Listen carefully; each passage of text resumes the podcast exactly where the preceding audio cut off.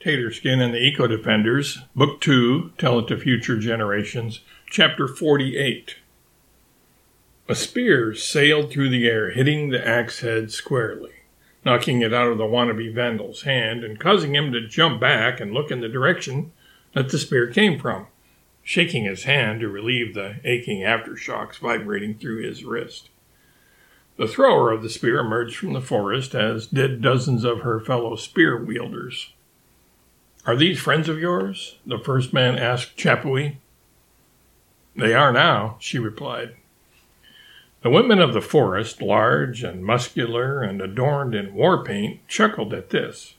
Half of them arrayed themselves on Chapui's right, the other half on her left. Yes, we are friends of hers, one of them affirmed. Any defender of the Amazon is a friend of ours. Who are you? Your worst nightmare, multiplied exponentially, she said. There are only a couple dozen of you. I can amass a force of thousands. Wrong again, Blackheart. We are the new Amazons, and there are more than thousands of us, and one of us is worth ten of you anyway, in fighting strength at least. Hm, was the only response from the men, who hated being bested, but even more so by a group of women and women who, by the looks of them, they wouldn't want to meet in a dark alley or on a wrestling mat. And that's not all, Chapui added. We have the animals of the river, the river bank, and the jungle on our side. There are billions of us. Where does that leave you with your mere thousands? Animals! We will hunt and kill any animals who try to block our path. You may want to reconsider that, Scarlet said. Look around you.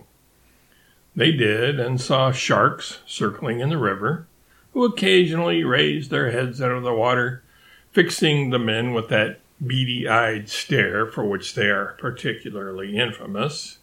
Tapirs and capybaras gathering in groups on the river bank, stamping their forefeet and huffing.